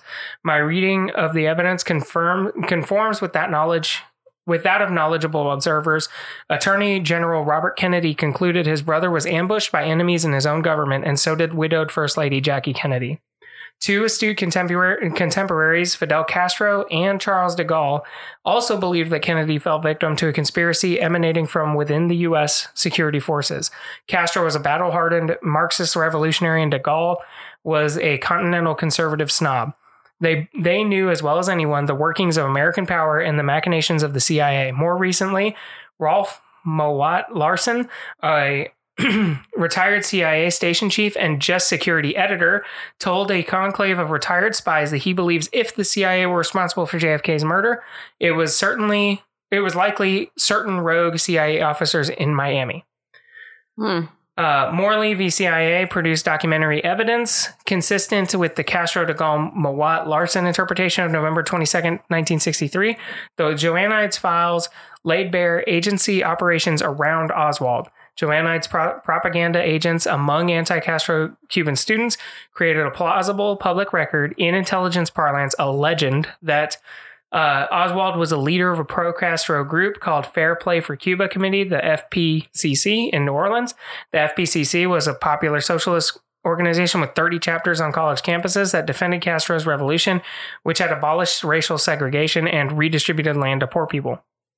The CIA operation that monitored and manipulated Oswald emerged from a joint CIA FBI program known as COINTELPRO, short for Counterintelligence Program.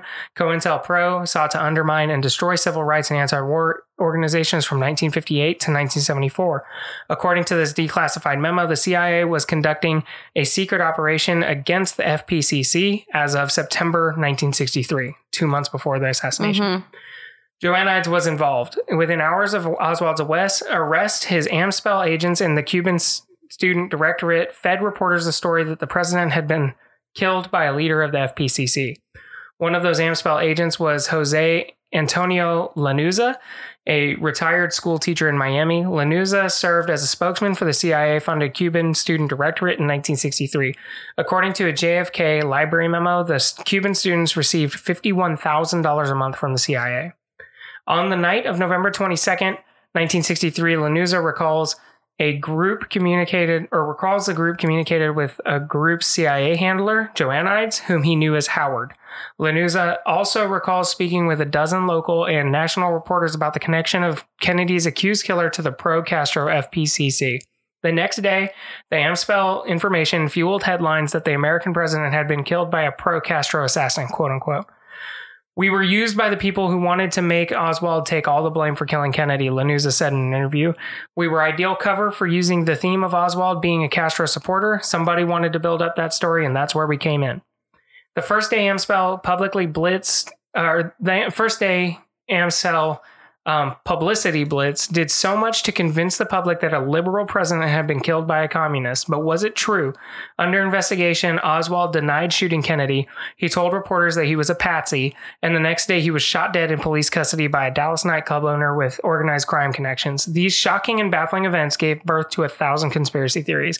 I took my case to the Supreme Court to bypass the theories and get the facts, to complete a historical record of critical moment of a critical moment in which American democratic institutions were attacked, a record that the American people do not yet fully possess. CIA medal. So perhaps the biggest single revelation generated by Morley v. CIA was the medal given to Joannides. Um, inside the agency, one might say the Joannides protected the agency's quote sources and methods around the Oswald Amspel FPCC operation, and outside the agency, you could say he was honored at least in part for per- perpetuating the JFK cover-up. House Select Committee on Assassination General Counsel G. Robert Blakely, now emeritus professor at the Notre Dame Law School, told PBS Frontline that Joannides had obstructed Congress's investigation, a felony.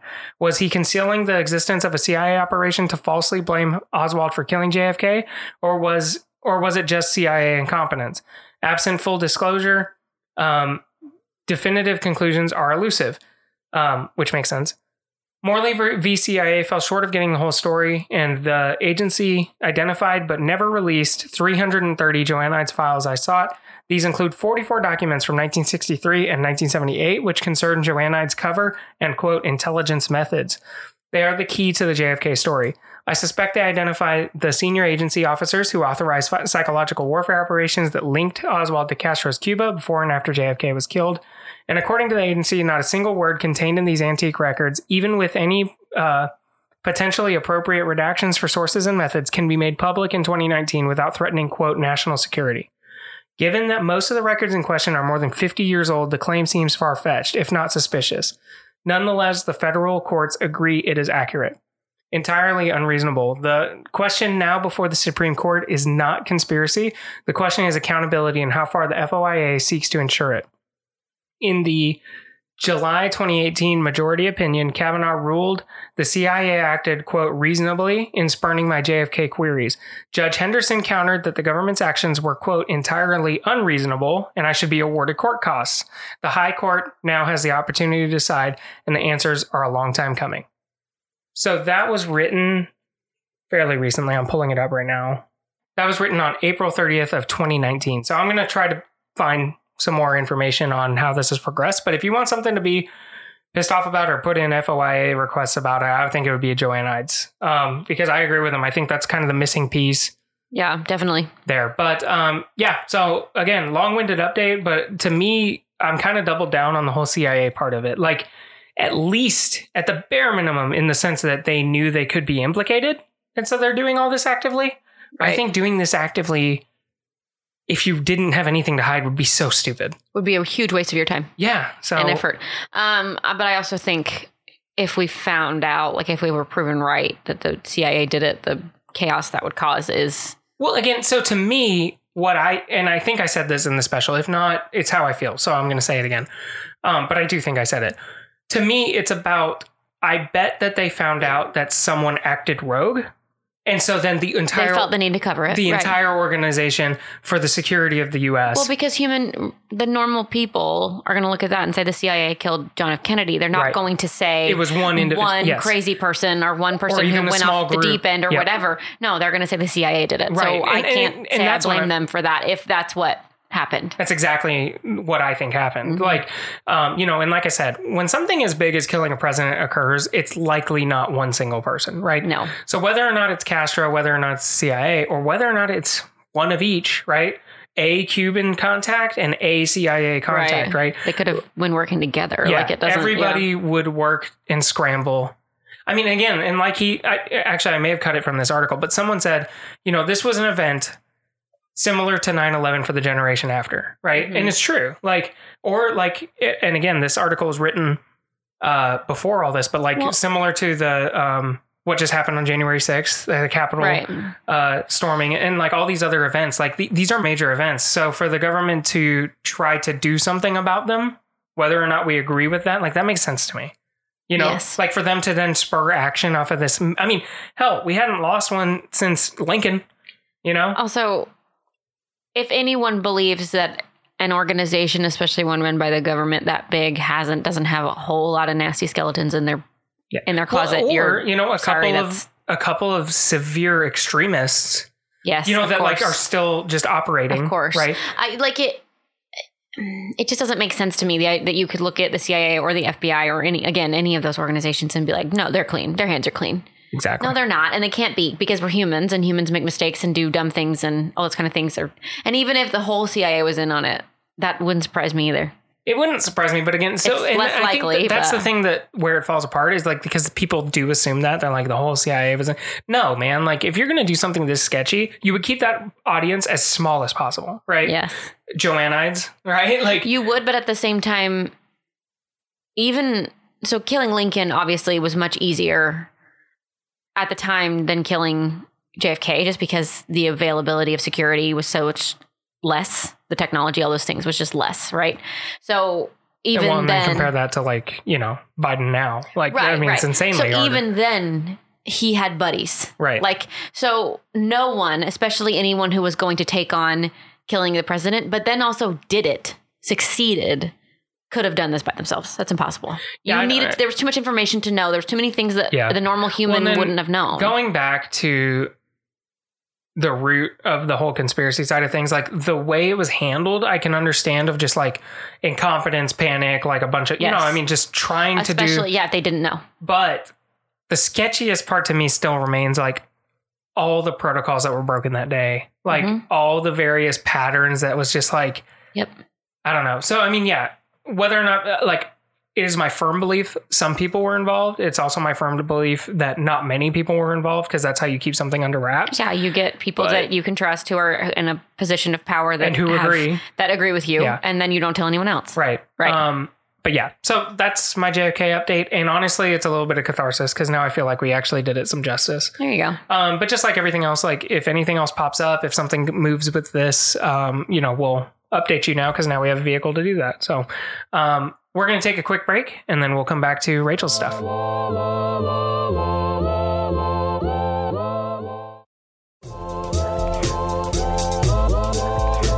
So the other way that we kind of messed up this, uh, it- obviously we couldn't have known this before we started talking about it, but uh, yeah, there's just not a lot on the other three. So RJ got to talk a lot and exhaust himself, and I just don't have a lot to say. Yeah, and I really do want to say, like, obviously, uh, like, I didn't know that. Like, I didn't go into it thinking, oh, you know what, this is going to be our comeuppance for JFK. It was just that the things that happened to move that I caught up with, like, were the things that we gapped on. So it worked out. But yeah, that wasn't intentional. Yeah. Anyway, go ahead. Um, okay, so first we're talking about Bigfoot. So there's nothing like Bigfoot's always going to there's have always little news updates. about yeah. Bigfoot. Like Yeah. there's nothing insanely Until the huge. big news of hits, course, which then we won't wait for a special. slash if. Yeah. not to I- acting like Did it'll I just be. say when? yes, you did. When?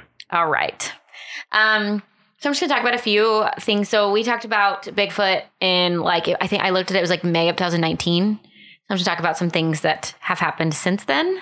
Um, so on January 12th of 2020, two men in Ohio were going on a walk through Salt Fork State Salt Fork State Park. Um, they were just going like on a normal hike, like they weren't very far in the woods or anything. And um, they saw and got pictures of what they believed to be Bigfoot. The men stated that they had seen a hairy, extremely tall man like creature walking on two feet. Um, also, though, Salt Fork That was State. just my dad. Yeah, I think. I made that same joke during this. I'm sure you did.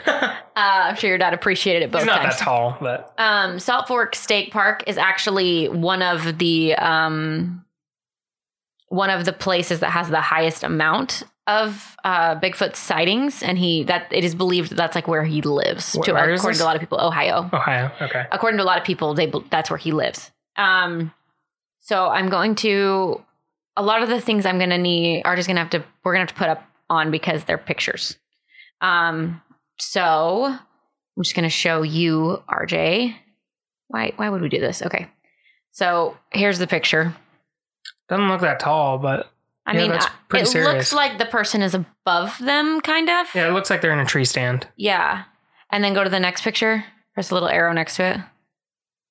Wow, that That one's looks like a much blurrier. Yeah. Yeah. But it is clearly a figure walking through the woods, through trees. It looks decently clear. Many, many people laughed at it and talked about how fake it looked. But I don't know if I brought this up during the special. I think I did timing wise, but there was also a very compelling video. Um, uh, well, two. One, if you look up like a car chased by Bigfoot, that one was big, and I Mhm. think I talked about that one, and then I think I talked about the other one too. But it's also just because I'm always looking at Bigfoot. But um, there was also a video of some Bigfoot looking thing like walking across a uh, valley, like a snow covered valley. So it's a very clear and distinct silhouette that is moving way faster than a human could and not in a way a bear could. So I would check check out both of those. Even if you did a couple years ago, just do it again because it's cool and it'll give you the goosebumps.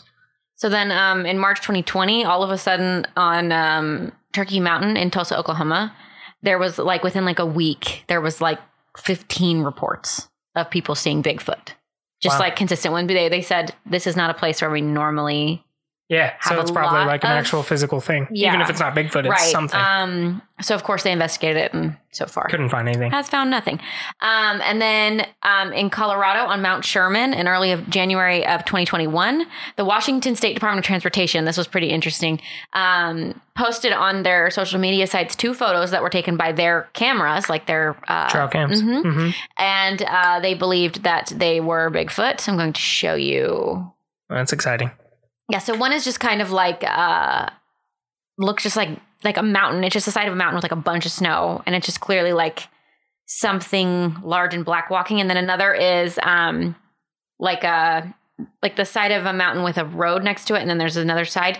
Um, and it's it's interesting because you can see tail lights. So someone had driven by, and like the figure is just behind a bunch of trees right next to the road. So if they just happened to like go at the right time, it would have they maybe would have seen whatever it was. Oh, that the first one is interesting because he has like snow on his back. Yeah, Oh, that is a total humanoid, which is weird. and but it looks very large. It does. I would need. It's hard to tell because it's just like a white expanse Yeah, of they, mountain. they would need to do like the math to get the height on this because to me, to be honest with you, as much as I want to believe it, it looks like um Like a a dude in hiking gear. or a bear. And to me, it just looks like snow gear because it's like puffy, Yeah. not really. F- uh, what's it called? Furry. Oh, this. Oh, that is weird. Right. Like it the looks, second one is very weird. It looks like the guy could have, the person driving could have easily seen them if they weren't just like right behind that tree. yeah, except the angle's wrong. No, th- yeah, I know. I know. I mean, like if they had come out of the tree. Yeah, but the, the angle's wrong. So the the see the road is like way low, so they'd have to be looking up on the ridge Yeah, line. I don't think true. they would ever see them. But It's just weird to see it so close. Like well, to see. not only that, but you have no reason as a human to be in that deep of snow, that high. no, it's no. That is very like strange. where the mountain, the other one that's just the mountain with the snow. People like that looks like somewhere someone would ski or snowboard or hike or whatever. But the yeah, the uh, the second one doesn't look like that at all. Yeah, I agree with you. I think that's yeah, I think that's interesting. The only thing I would point out is there's a snow ruler, which is probably the reason for this game cam, uh, next to it, and just kind of extrapolating off of that, this does not seem like a large Bigfoot. Not to say it Mhm. couldn't be a baby, but yeah, I mean that is baby cool. Bigfoot. I would love to meet a baby Bigfoot, I don't except for meet- Cole because that's what he is. I don't want to meet any kind of Bigfoot. I do. No, thank you. Not Mhm. alone in the woods, but I'm good. Mm-mm. all right. Um. So yeah, there was that, and again, nothing came of that. They just posted it, and then um, here's this one's just. This is the most news of all news of Bigfoot because it's the only one that's actually news. Um, in January 2021, Representative Justin J.J. Humphrey in Oklahoma filed a bill to establish the first ever Bigfoot hunting season. And if the law passes, it will take effect on November 1st of this year. And guess where my hunting land is? The whoever can get it is going to get a 25k prize. This guy is just asking for people to The go out why- and be idiots. Yeah, the only reason why I know about this is because, like we said in the beginning, we messed up and uh, I was actually going to do Bigfoot first. So we Googled a lot of the same stuff. Yes. So um, another thing I am going to talk about. This is not new news about Bigfoot. This is stuff for something we did not cover. And who was it?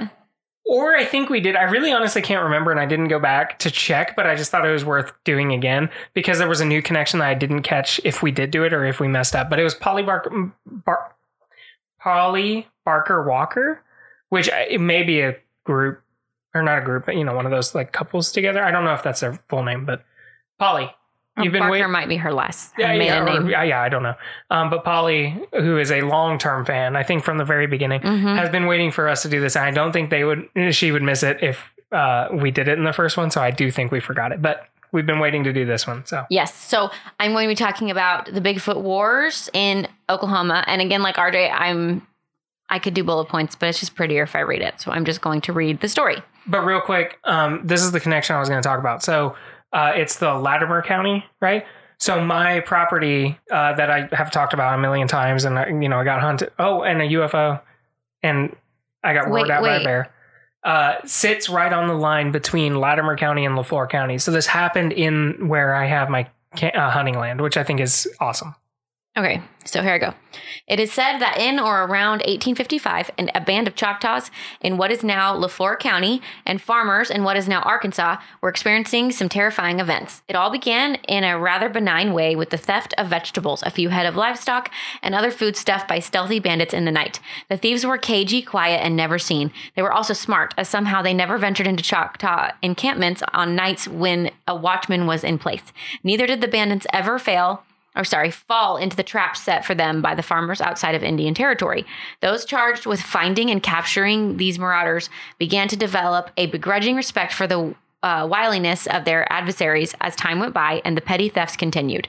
While the thefts were annoying and did cause some hardships, neither the Choctaw or neighboring Anglo farmers were afraid of the food bandits. However, things changed once women and children began to go missing. Spurred by reports of these kidnappings, a group of 30 Choctaw cavalrymen was organized to hunt down the abductors. The group was led by Joshua LaFleur, a man of mixed Choctaw and French blood who was deeply respected by his fellow tribesmen. Also joining the search party was a Choctaw warrior named Hamas Tu- Tubi and his six sons. The Tubis were huge men, all approaching seven feet in height. Good night. And weighing at more than 300 pounds They were the each. big feet. Yeah, it was them. Um, and were regarded as fierce warriors and expert horsemen. The, the how did I say before? Tubies? I don't want to say tubbies because that feels mean, but it's kind of how it's spelled. Anyways, uh, were so effective in mounted warfare that despite their massive size, they became known as the light horsemen. The contingent of searchers, armed to the teeth, set out into the region known today as the McCurtain County Wilderness Area to search for the kidnappers. After riding all day, the searchers finally al- arrived in an area where they believed the bandits to be hiding. LaFour brought his troops to a halt, stood up in his stirrups, and surveyed the area with a spyglass. It is unclear exactly what LaFour saw, but whatever it was, he ordered his men to charge toward a stand of pines roughly 500 yards distant. LaFour and the Tubi men led the attack. As the troops closed the distance between themselves and the stand of pines where the kidnappers were thought to be hiding, they were assaulted by a tremendous stench, the unmistakable odor of decay and decomposition. The horses of most of the men began to buck and rear, tossing their riders. Only the mounts of LaFleur and the Tubi men were disciplined enough to remain composed, allowing the eight men to continue through the pines. As the men cleared the small wooded patch, they came upon a large earthen mound.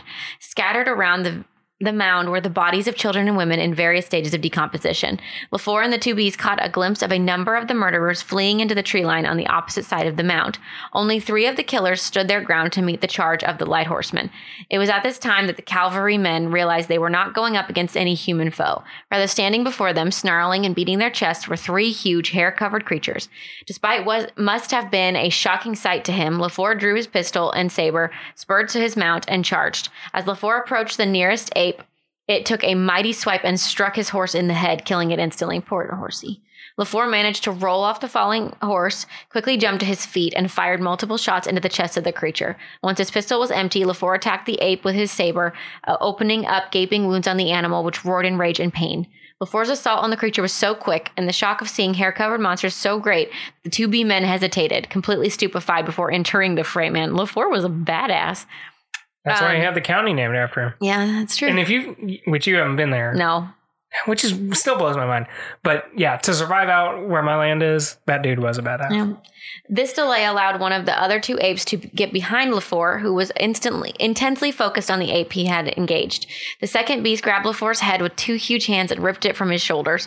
The horrible sight jolted the Tubi warriors into action, and they opened fire on the three Sasquatches with their 50 caliber Sharps b- buffalo rifles. Two of the beasts were killed instantly, dropping in their tracks. The third creature was wounded, but turned and fled before the lethal shot could be fired. Robert Tubi, only 18 years old, but already 6'11 and well over 300 pounds, spurred his horse, ran down the injured ape, and dispatched him with his hunting knife. As the rest of the troop, after uh, gathering their panicked horses, joined them, the light horsemen surveyed the area. The bodies of dead women and children, most partially devoured, literally littered the area. The smell of decay, along with terrible odor of the beast's feces, caused many of the men to vomit. After composing themselves, the men gathered the remains of the unfortunate women and children and buried them. They also buried their leader, Joshua LaFour.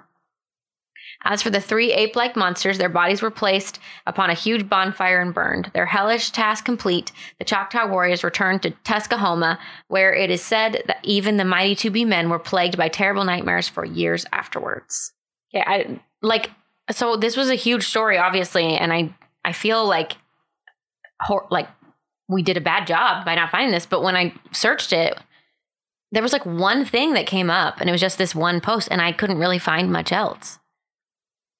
Yeah. Um, But it's a, I mean, It's an amazing story. Yeah. Yeah. so Polly, I, I can guarantee. So I looked it back at my notes, and it was in my notes. Um, we probably just accidentally buried it, and we definitely should have had this in the special. So I'm glad we had a way to come back to it Yeah. because this is, I mean, an amazing story. Um, and also to have the personal connection to me, I think is really cool. So my dad is a religious listener uh, of this, but I would have loved to have been able to take him out to the land and then tell him the story. Yeah, that would have been even be better. cool. But um, yeah, I mean, this is an amazing story. It's one of the best stories I've ever heard. So amazing. Yeah. So that's it for Bigfoot. I think we still have the same feelings on Bigfoot as we always did. Yeah, I did. I did want to actually take a few seconds. So obviously, fresh off the research I was reading in the Bigfoot special, I was way more bought into the DNA stuff. But um, it has pretty much come out that like it's unsubstantiated. Like their D- their DNA processing We've was done- not. I think we talked about it, didn't we? I think so. I don't. I don't know. But I wanted to recap. Like my.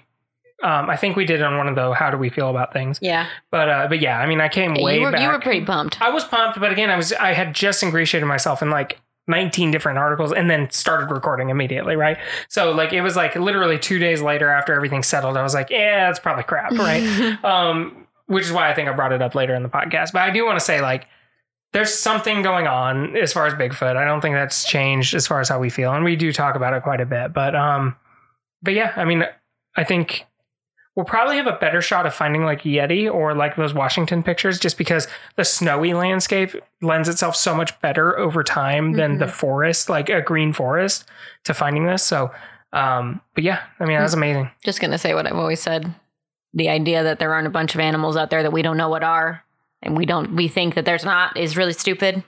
Also, the idea that there's indigenous people that we don't know about makes a lot of sense to me. Their literal job is their goal is to stay away from us, is to stay away from society. That's what they want. Well, and I just read this um, article about how in our entire human history, like not having other humanoids is very odd. Right. You know, because we had those hobbit like people in Indonesia that were contemporaries. We had Neanderthal that were contemporaries. We had Right. um, Denisovans that were contemporaries, and we mated and like killed each other, and we had wars. So, like, yeah, I mean, the idea of one, I mean, we find humans all the time, Homo sapiens, right? Like, yes. that, well, not all the time, but relatively frequently that we've never made contact with. that So- actively stay away. yeah, I mean specifically, and, humans. and the opposite of Bigfoot, right? Like, like if one of those Hobbit humanoids, I forget what their uh, actual name was, but like if they were still around in the jungles of Ind- Indonesia, like that would not surprise me, No. like at all. Also, some of my family members could maybe be mistaken for Hobbit humanoids. So, um, yeah, yeah. I mean, Anyways, yeah, yeah, that's our feelings are yep, the same. That's the same. Okay. All right. So now we're gonna talk about Zodiac. So it has not a huge update, but like not like a lengthy one, but like it's a it but matters. significant. Yeah. yeah. So um this came out obviously after our special. And so after 51 years of the messages of the Zodiac killer sent, um, one has finally been cracked by the FBI. Well, not by the FBI. It has been cracked It was by F- civilians. and the FBI has it. confirmed it. Um, so in November, I'm just going to go over this little part again. In November 1969, a 340 character message was sent to the San Francisco Chronicle. Um, so a man named David Oranchak, he's a software developer with the help of Sam Blake, an applied mathematician, and Jarl Van Eycke, a warehouse operator and computer program uh, programmer. They deciphered or decrypted the cipher.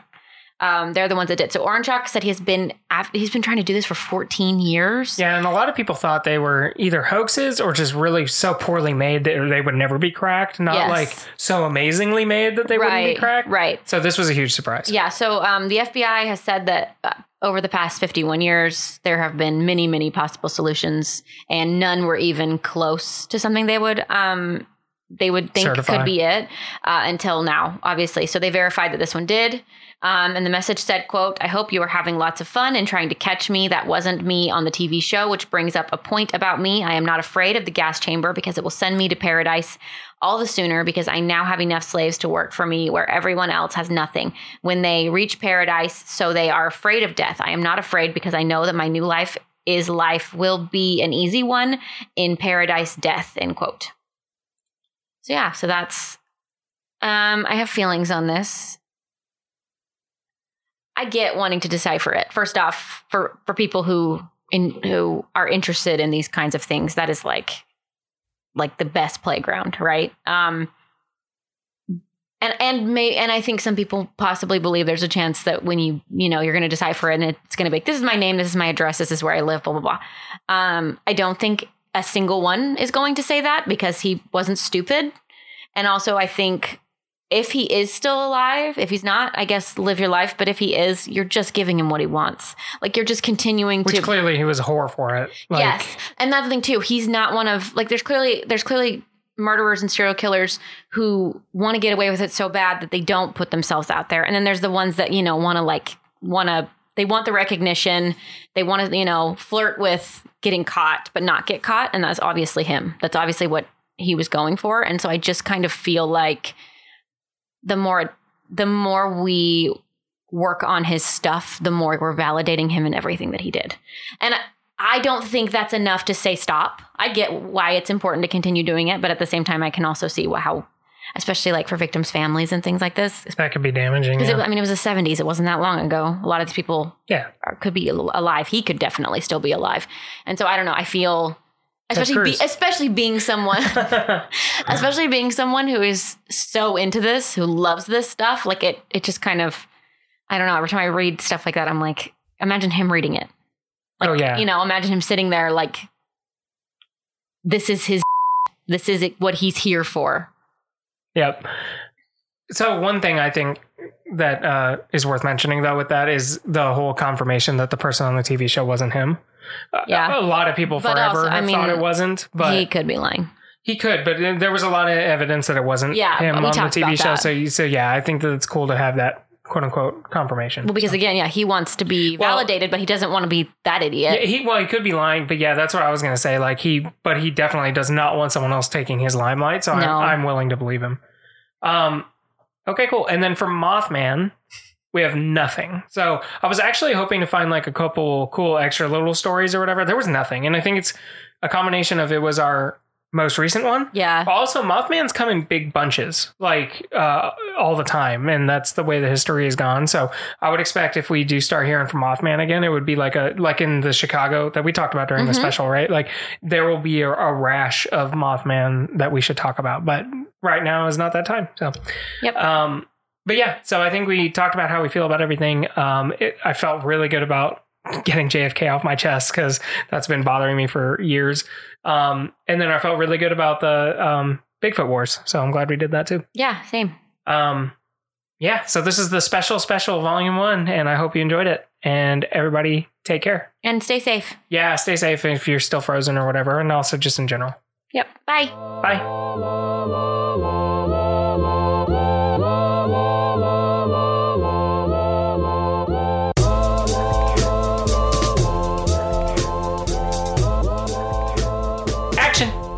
Welcome, everybody, to the Skeptical Scapegoat. Cut! Glare at me. Try to get rid of the stupid knuckle popping. And now the clank. You hear it? Yeah, I can. Super hearing. Ready? Yeah, but I can do it consistently. Hold on. Oh, hold on. No, come on. You deserve that.